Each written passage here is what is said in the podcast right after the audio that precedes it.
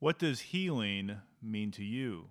If we're going to take steps forward in this valley to begin to ascend this mountain, it has to be together.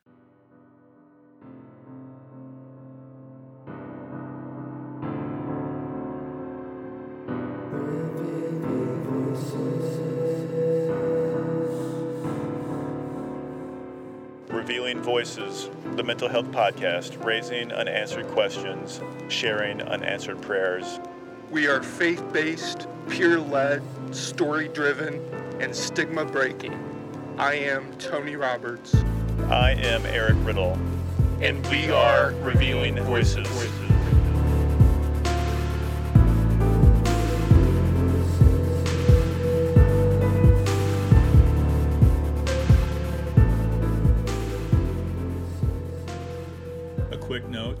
Podcast was originally intended to be an unedited in studio conversation with Brandon Andrus about his new book, Beauty in the Wreckage.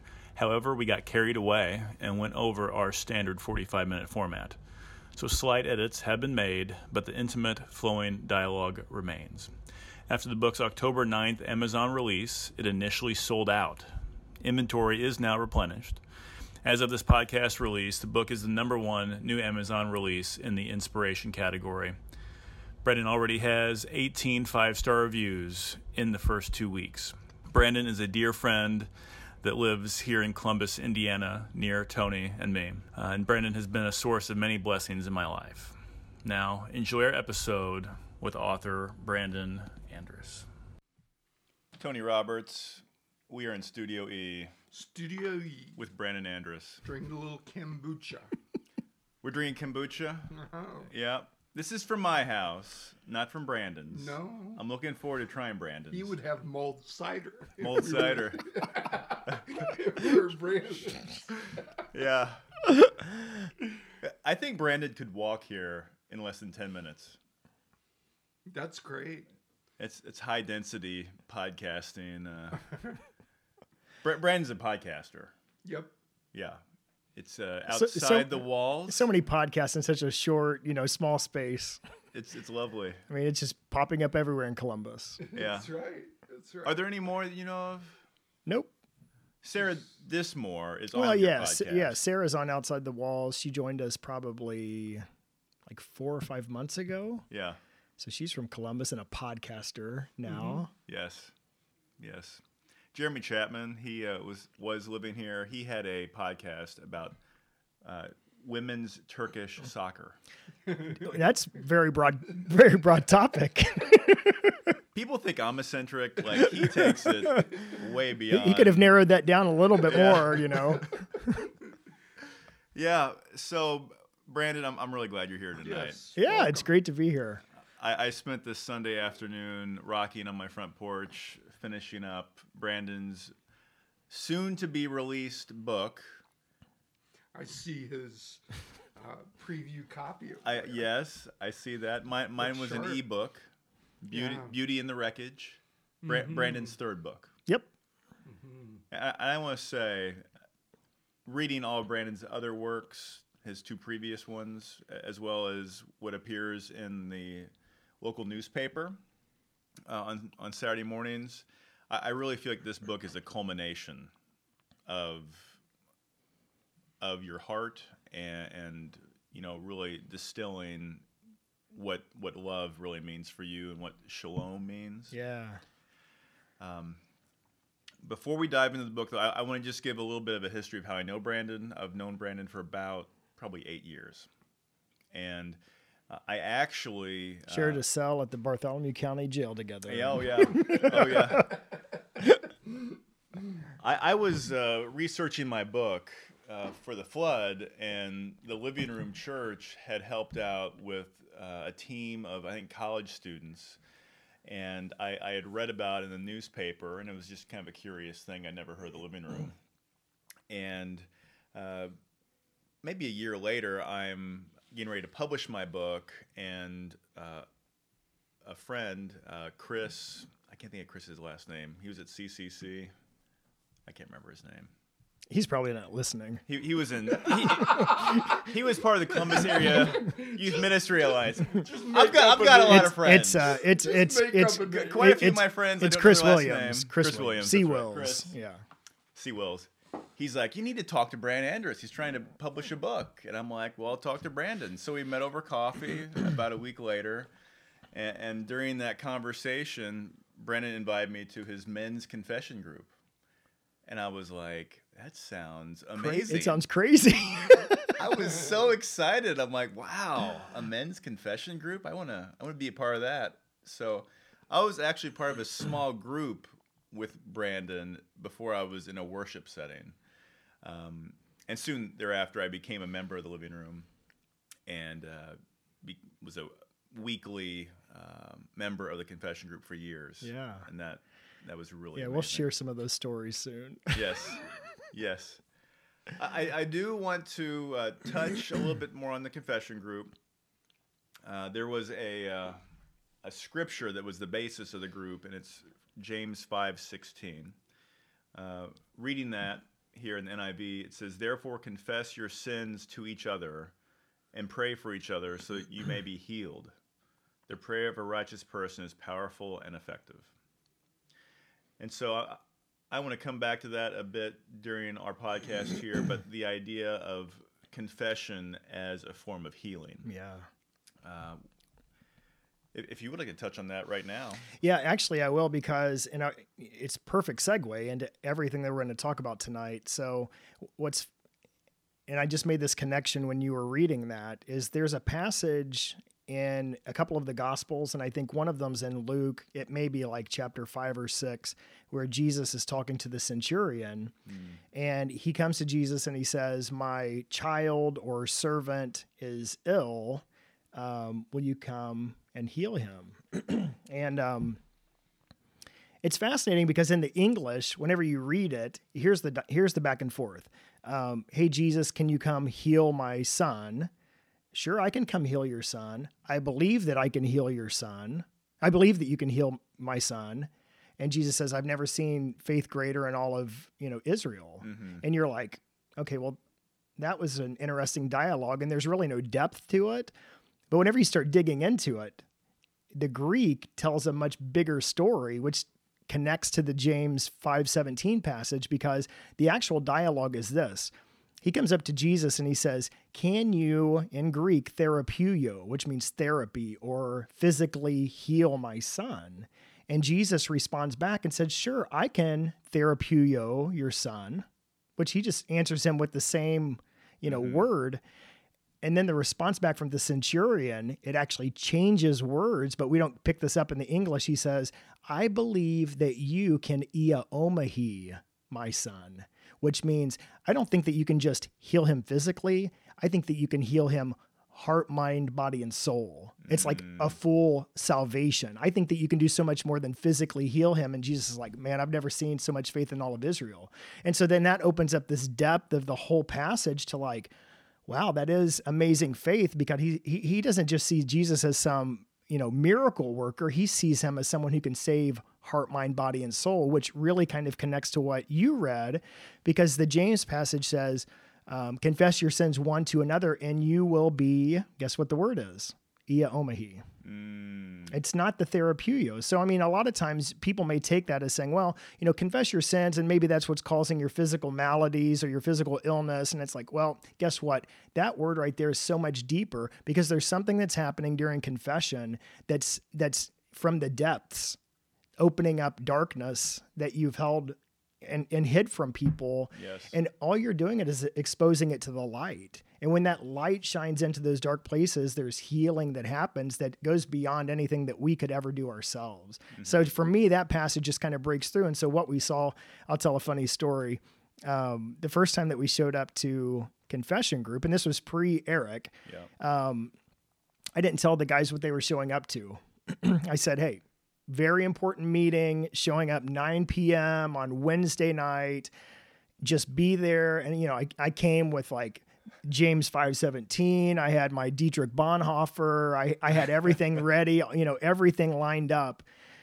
And so I sat there for probably 15 minutes and made this appeal, this case of why us gathering together and confessing our sins to one another is so important.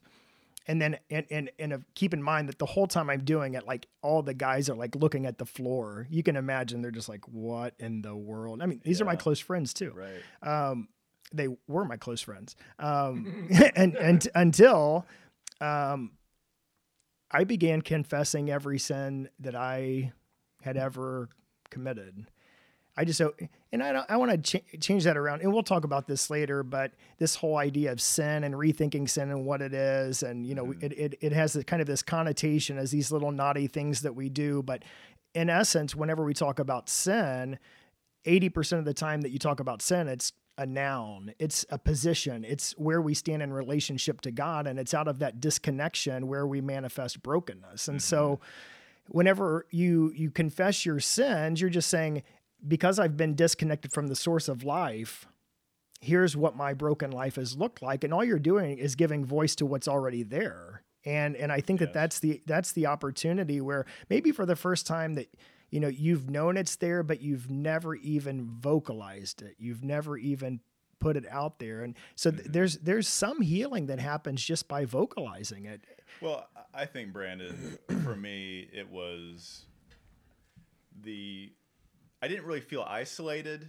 uh, at that time, but I, I, was coming from a church environment where I didn't really feel intimacy.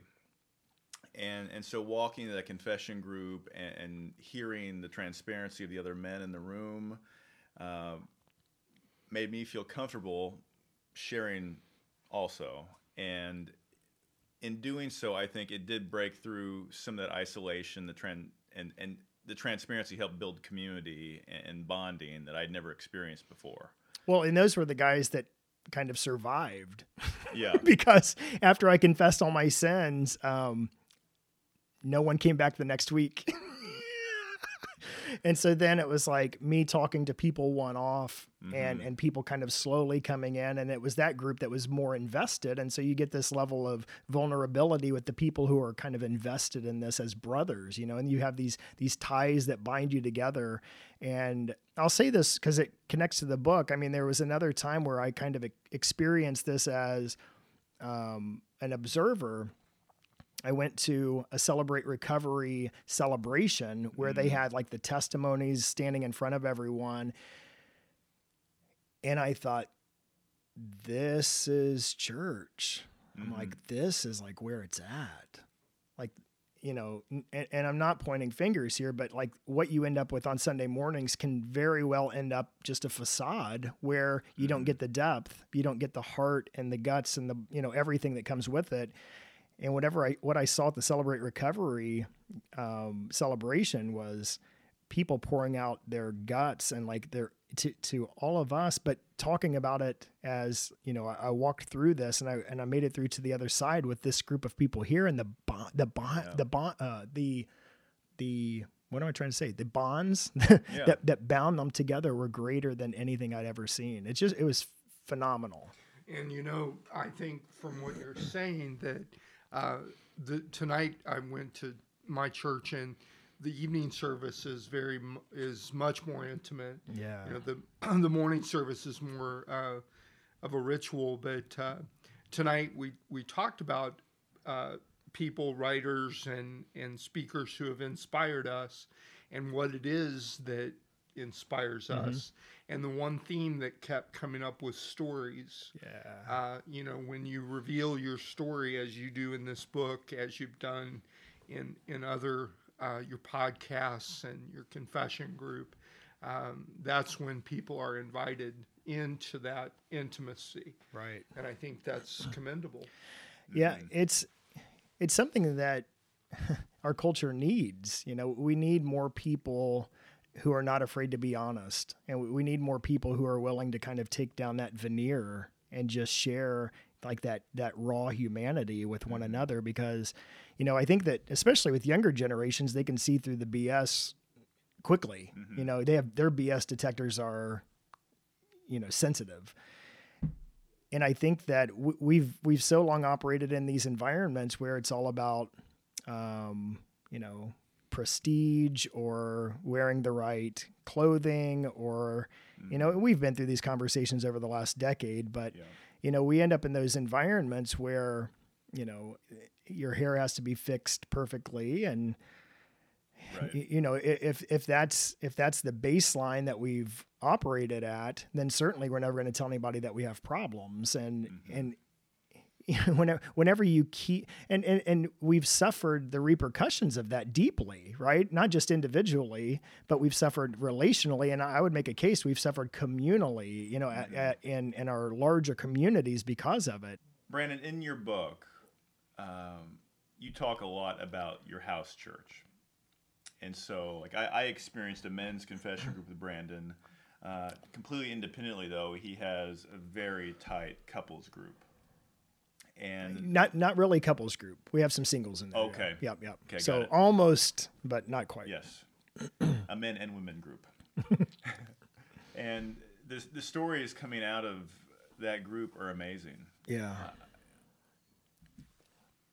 I I just gotta say, people need to read this book. yeah thank you You you are so personal. You, you take your heart and you infuse it with these stories that are just absolutely heartbreaking, but also um, tran- transcendent in a way by the way the community responds to difficult situations. And knowing you and many of the people in that group, um, somewhat from a distance, um, it's just such a beautiful thing to see. yeah it actually tears me up every every time i think Yeah. about it Yeah.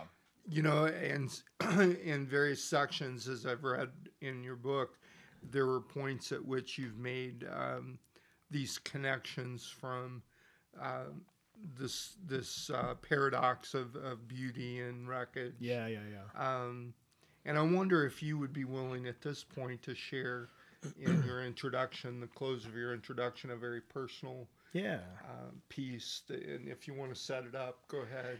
Yeah. So to go, to go back to Eric's point, and then to jump into this and knit them all together, um, the first book that I ever wrote, which was like this Magna Carta, you know, like seventy five thousand words, and you know, I think it was almost for the first time. I I almost felt like Isaiah in a sense, and not so much Jesus. You know, like Isaiah, like walking around naked, like yelling at people, and like, is anybody listening? And and uh, you know, it, it was it, it felt it's it was talking about the kingdom of God and and learning to discover it. But I also felt a little Old Testament in how I was presenting it, and so.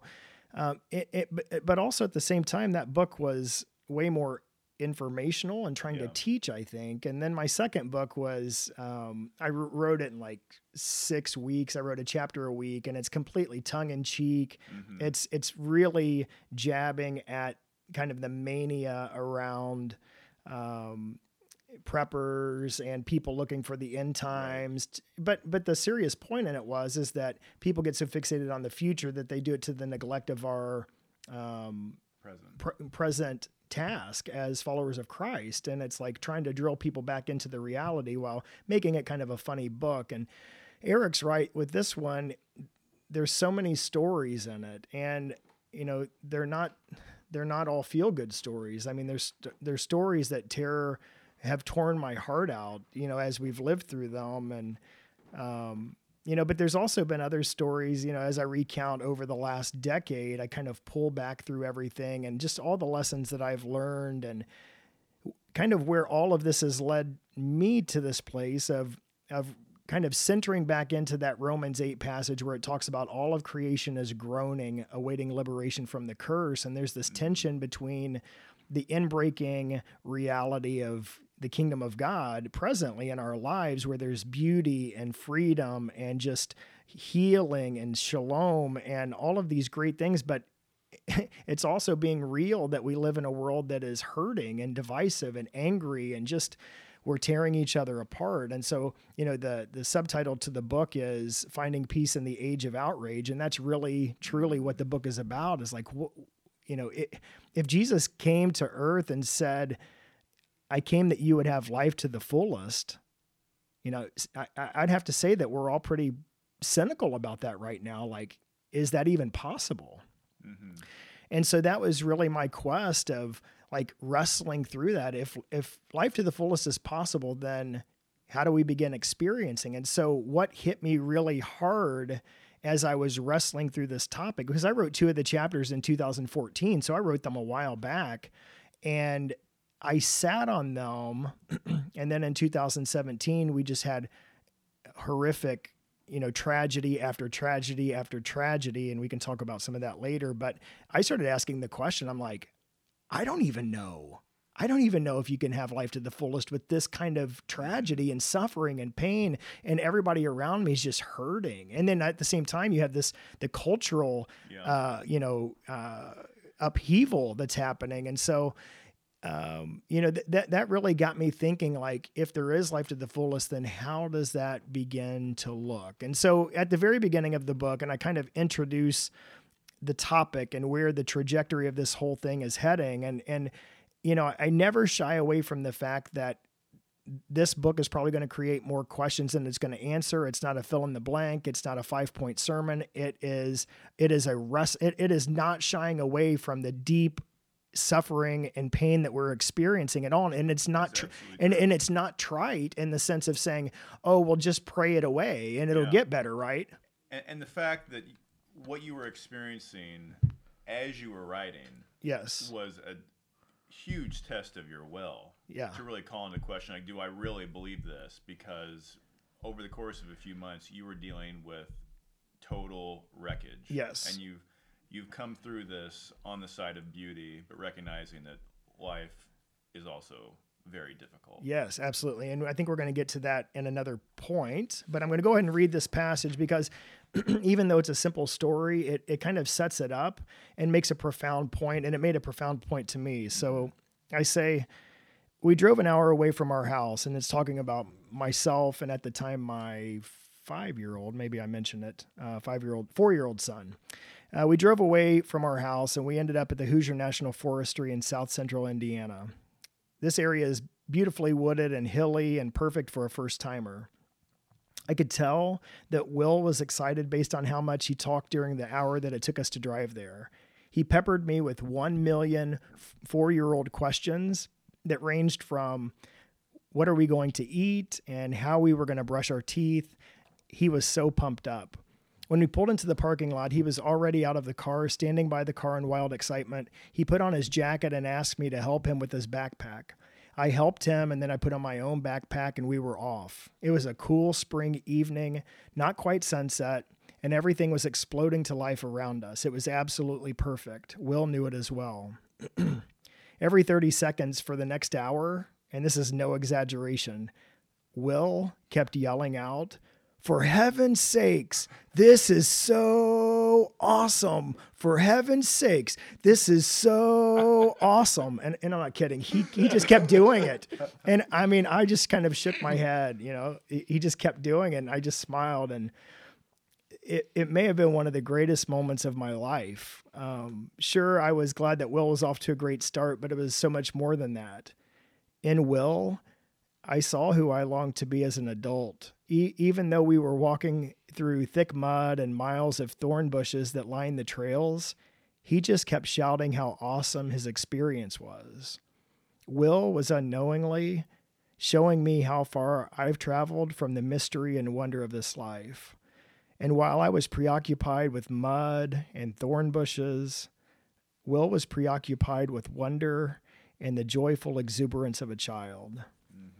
Uh, you know, I just remember because I mean, my boots were just caked with mud, and and I my arm I had a cut, and the blood was just running off, and I'm like looking at my boots, blood, and Will's like, for heaven's sakes! I thought, man, this is what a what a metaphor.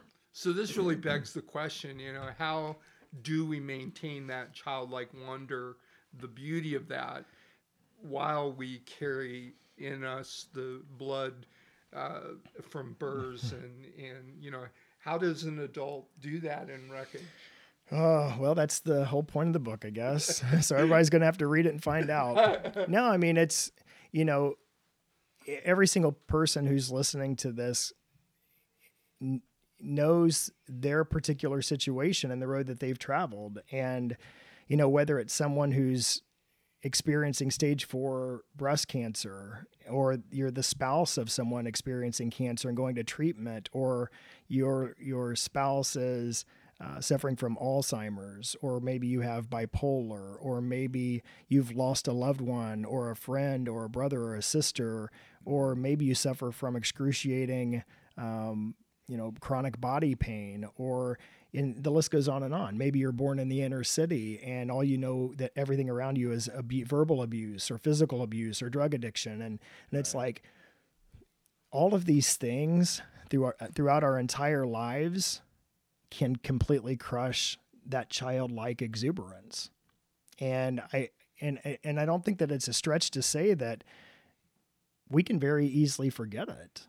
And, and some people may say, well, you know, you're being very trite because the suffering that we are experiencing as humanity, in my own personal experience, you know, I've been through whatever, and you're just making it sound like that. Well, if we just think about how a child experiences this life and just think, and that, that makes it too simple. And it's like, well, you know, to a certain extent, I suppose that that could be a, a very cynical way of looking at it.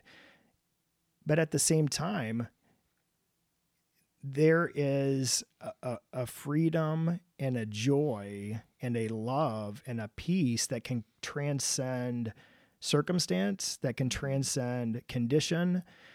And you know the only way that you could ever speak that is to have ha- to have experienced it or to been around people who have experienced it you know mm-hmm. and you know i think about you know not not to give too much away but i mean one of the major stories in this book is that in um, last year, um, one of the families in our house church, their 15 year old son was killed in a horrific um, accident, freak accident.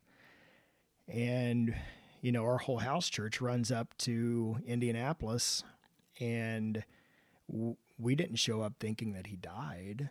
Mm-hmm. And we didn't you know, we're kind of standing there and no one knew what happened. No one knew what the accident was. And then all of a sudden the doctors come out and start to take us into a room. And I remember kind of pulling our group back saying, you know, let the family go in. And then one of the parents came out and she's like, your, your family, get in here. Mm-hmm. And, you know, I, I, I didn't expect to walk into that room and to hear those words that uh, a boy that we've known for a decade, you know, since he was five years old died. And to be with, his parents in that moment. And like, you, can't relativize pain. You can't relativize suffering. I understand that people have horrific, you know, and this is this the Holocaust? Of course not. It doesn't minimize the deep well of pain and suffering at that moment and what we've carried with us. And so mm-hmm. the the point is that, you know, the very next day, you know, amid the deep excruciating pain and everybody showing up to their house you know all the all of his friends start showing up except the two boys who were with him during the accident. And his mom and dad said tell the boys that they're welcome here. And you know even though that they had been involved with the accident and um, they were kind of nervous and afraid to be around mm-hmm. they came. And at that moment there was just embrace of forgiveness and love and tears. And it's like the forgiveness of that moment was something, if you want to talk about profound pain and wreckage, there it was. If you want to mm-hmm. talk about beauty in the wreckage, there it was. Right. Because there was something supernatural, there was something transcendent happening at that moment with people who had deep, deep pain, who who had the ability to love despite the pain, who had an ability to forgive when, yeah. when it would have been easier to hate. And, you know, the, the answers in this book are not trite. It's not, you know, well, if you just follow these five steps, then your life will be good and happy and forget all the pain. It's not about that. The point of the book is that when Jesus said that he came to give us life to the full, he's talking about something that there's a deeper well of God's goodness that we can tap into, that we can experience in that moment, which I coin as the word shalom, mm-hmm. um, meaning, you know, it, it, just a point there. Shalom is the key word that is the common thread throughout common thread book. throughout the book. Yeah, because what what we're talking about when we talk about shalom is something that goes beyond just the greeting that people would give each other or just the quick um, translation into English of being peace. It it actually means a deeper um, uh, harmony, completeness, wholeness in oneself that then is manifested through their lives into their relationships and into community. And it actually is not a passive presence, it's actually an active force in the world, which, you know, and that's the other part of it is as you get to the end of the book, people could look at it and say, well, that's all well and good that you experience shalom and you have that with your friends, but what about the deep problems that we have in our world? And it's like, no, shalom's not passive. W- Whenever you're experiencing this this transcendent um, divine love, it's something that you can't contain. It's something that has to move out and it pushes against the forces. You know, I, I meant It's unconditional. it, it absolutely is. Yeah. Right. When, and I mentioned, hear unconditional love, and it's almost a cliche, and you look for it, and you never quite know if that's what it is. But that moment when um, Abbott's parents encounter the boys who were in the accident with him, that's where you see unconditional love. yeah. And that acceptance and that embrace of that situation. I mean, there, there is no other way of explaining What, it. what could have been complete darkness mm-hmm. started out as this profound moment of light breaking in that had ripples. Did that did that take away the pain? Mm-hmm. No. did, did did that set the tone for how an entire group of people looked at the situation and how people received it and how people came together in, in love. And it's like that's just one story in the book but it's like you know whenever we think about the massive problems that we're having as a country you know and people are saying you know we're, we're at each other's throats and ready to kill each other you know people are saying where's the where's the answers you know? And that and that's why i think that a book like this is so important is because it really takes those deep issues that i think that we're all kind of you know we get on social media and we're like oh i don't know if i can deal with this anymore. And it's like how do you pull back from that and actually find something that transcends all of it? That's just one example in the book. Yep. yeah. Brandon, to, to specifically address healing, uh, I'd like to you know, prompt our, our key question what does healing mean to you? Yeah i just go back to what the uh, centurion said. Mm-hmm. because let me preface it. I mean i do want to say this because i wrote it in a bonus chapter which didn't quite make the cut uh, for the book because i missed the deadline for this. I wrote another chapter and i'm like well that's going to be a bonus chapter. But in, in the bonus chapter i said um, it w- what I was writing about does not mean that a person should not seek medical, mental, emotional counsel or treatment. God can work through us even when we seek treatment from physical, mental, emotional illness, and God, and doing so does not make us less faithful or less trusting in the power of God. Conversely, denying yourself medical, mental, or emotional support does not make you more faithful or more trusting in the power of God. It makes you foolish. So right there, I just want to say up front that it, I, I'm not in any sense saying if you have enough faith, you're going to be healed because I've prayed my whole life, you know, for the last 20 years of my chronic body pain and God has not healed me.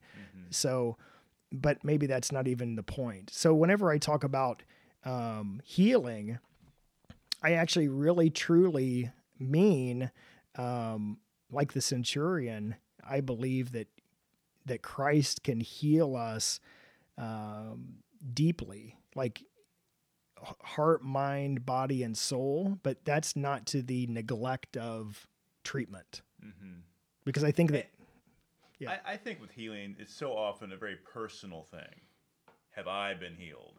But I, I feel like the, the healing of Christ is the healing of community. It, it's the healing between you and me. yeah, It's the healing between us. And I, I think we miss that when we're so centered on our own experience, the physical pain, the emotional pain. yeah, I want to Yeah.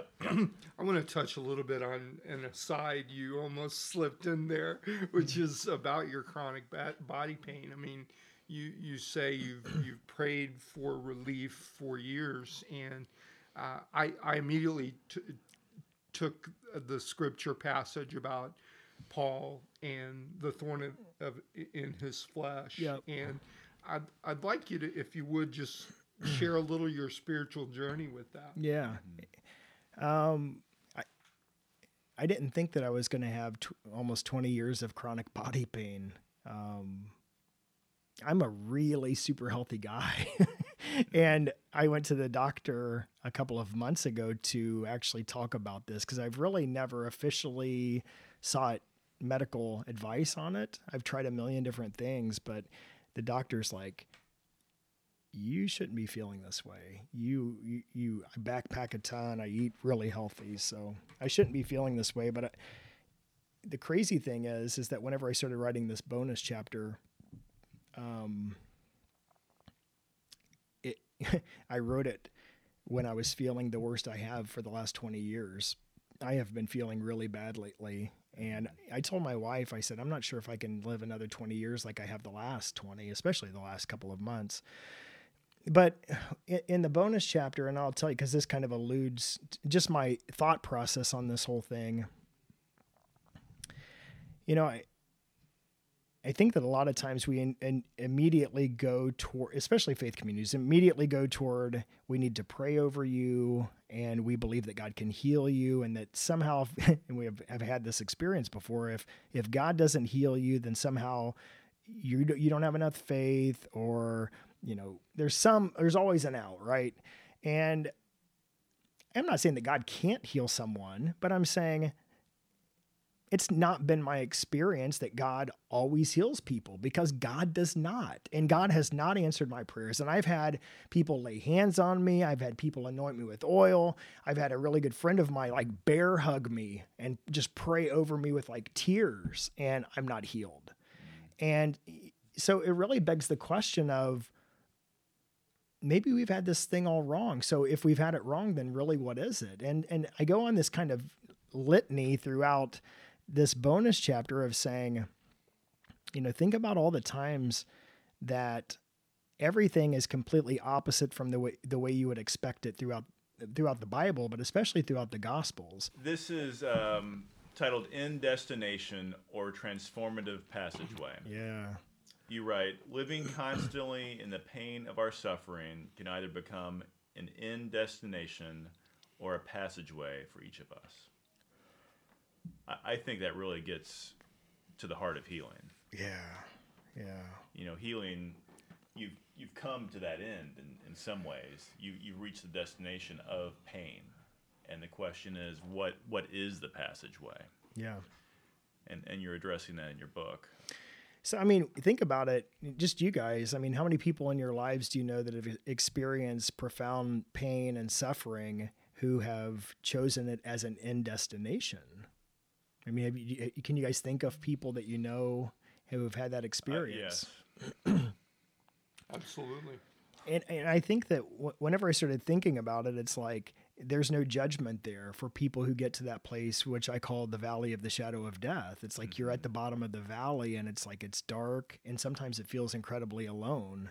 And you wonder um, it, if you can take another step. And so there's no there's no judgment, there's no condemnation because you know we all have this th- these varied experiences where we've been to that place. And I, I think you know my appeal in that chapter especially is that we we can't stay alone in the valley of the shadow of death. You know, if if we're gonna if we're gonna take steps forward in this valley to begin to ascend uh, this mountain, it has to be together. You know, and and that's I, I remember this one line that I wrote in that chapter. It says. Um, we we carry each other upward and over the mountain, brother, over the yeah, uh, over the mountain, sister. It's like this kind of appeal to saying, it has to be done communally and, and you cannot stand in this place and because that that's what i think is like ultimately if, if we end up in those places where we choose our pain and suffering as an end destination uh, it, it is a place of isolation yeah. and so you know the, the places where i've seen the greatest um, transformation you know rather than an end destination but pain and suffering used as a place of transformation has been in community it has been sitting at confession group where you know you're opening those places up and you have people like pouring words of life and love and non-judgment and and there's something that's happening and and right. it, sometimes it's inexplicable but it, one one thing that just popped in my head is uh, Richard Rohr who I love says that the two greatest teachers are great love and suffering and I think it's hard whenever you're at the valley of, in the valley of the shadow of death to look at your suffering as a teacher. Yeah. You'd rather give it the finger, I think, you know, because but you know, I mean, but part of it is like you you, you can either either take that we like we can either take that posture at the valley of the shadow of death as an act of us giving in or it can be an act of rebellion where we actually give it the finger and say we are we choose not to stand here alone. We choose not to let this place you know bring us down and isolate us and take us to this place of death and whatever. You know i think that it can actually be a place where we move forward and and and actually look at the suffering and say i know that it hurt. And we can e- even hold on to that suffering and we can carry it and and yeah. we can say you know um I can hold it and I can look at it and I can let it teach me how to grow at greater depths. You know, you used a word there that is so key for the people who listen to our program and people who struggle with mental illness, and that is isolation. Yeah. And as you say, when we allow suffering to prompt us to isolate, then the the the darkness wins and I think of your book. I think of the Apostle Paul's letters, and you know, people that celebrate recovery. I mean, what they're doing is bringing their story of suffering to the community, as you say, and it, and it, and as Paul writes in the Thorn of the Flesh passage, you know, it's for the glory of God. Yeah. You know, it's the the, the prayer for healing wasn't answered, but it was all for the glory of God. yeah, and I think that that's you know, again, I, I, I absolutely want to make sure that I am not minimizing anyone's pain because it's like the whole point of this is saying we're standing in solidarity with one another in this place. And there are not easy answers here. But the one thing that is absolutely certain is that and I do believe this, and I wish I could read that passage or that section out of that chapter, but God always takes the things that we view as not valuable, those things that we view as, you know, the least likely things, and uses those for profound glory. You know, it, it's the anti hero stories of like the Samaritan and the prostitutes. And it's the least likely characters where God just demonstrates the kingdom of God. It's, you know, it's not the treasure that's found in a castle. It's the it's the treasure that's found in a desolate field. It doesn't make any sense. You're like, okay, so it it never makes sense. And and I think that that's what I kind of connect with with our pain and suffering is that it's what the world would never choose to show the glory of God through, you know. And and I don't think it's one of those things where it's like God's going to give you pain so then you can give God glory. That's not it at all. God doesn't cause the pain. God isn't judging you or condemning you or whatever. We, the, the world is broken, it's fractured, it's divided, and, and it's suffering under the curse of sin and death. And it is what it is. But I do believe that in the midst of that, while we are um, suffering, I think that we can learn from it. I could, I think we can be transformed by it, but I also think that um, there's something transcendent that people can see by the, the peace that we live through it. You know that that does give glory to God. Oh, we're at 45 minutes, if you can believe that. I can't. this has been a really great conversation, Brandon. Yeah. And, and thank you for being here. Um, Beauty in the Wreckage. Yes. October the 9th. October 9. Mark that on your calendars. Where can they find this? Um, everywhere online. Um, and if you live locally in Columbus, down at Viewpoint, which would be huge to go there. Yes. Uh, but yeah, just uh, buy it. Sh- send me a note. Let me know, and I'll send you that bonus chapter that we couldn't quite access. Brandon, thank you. Yeah, thank Thanks, you guys. Brandon. You guys are kind, and thanks for letting me come in and talk about it. We may have you back here again. we barely got into My anything, did we? podcast neighbor. For your next book. Uh, thank you guys. Yeah. Tony, our show has come to a close. Now is the time to ask for five star reviews. Please scroll to the bottom of our podcast homepage, click on five stars, then click on write a review. Help us reach more people seeking emotional healing and the hope of faith. Thanks again for your support of Revealing Voices. Revealing Voices is not a substitute for professional mental health care or participation in a faith community. If your unanswered questions or unanswered prayers leave you feeling desperate or unsafe, we urge you to seek further help. A partial list of outreach resources may be found on our website, revealingvoices.com.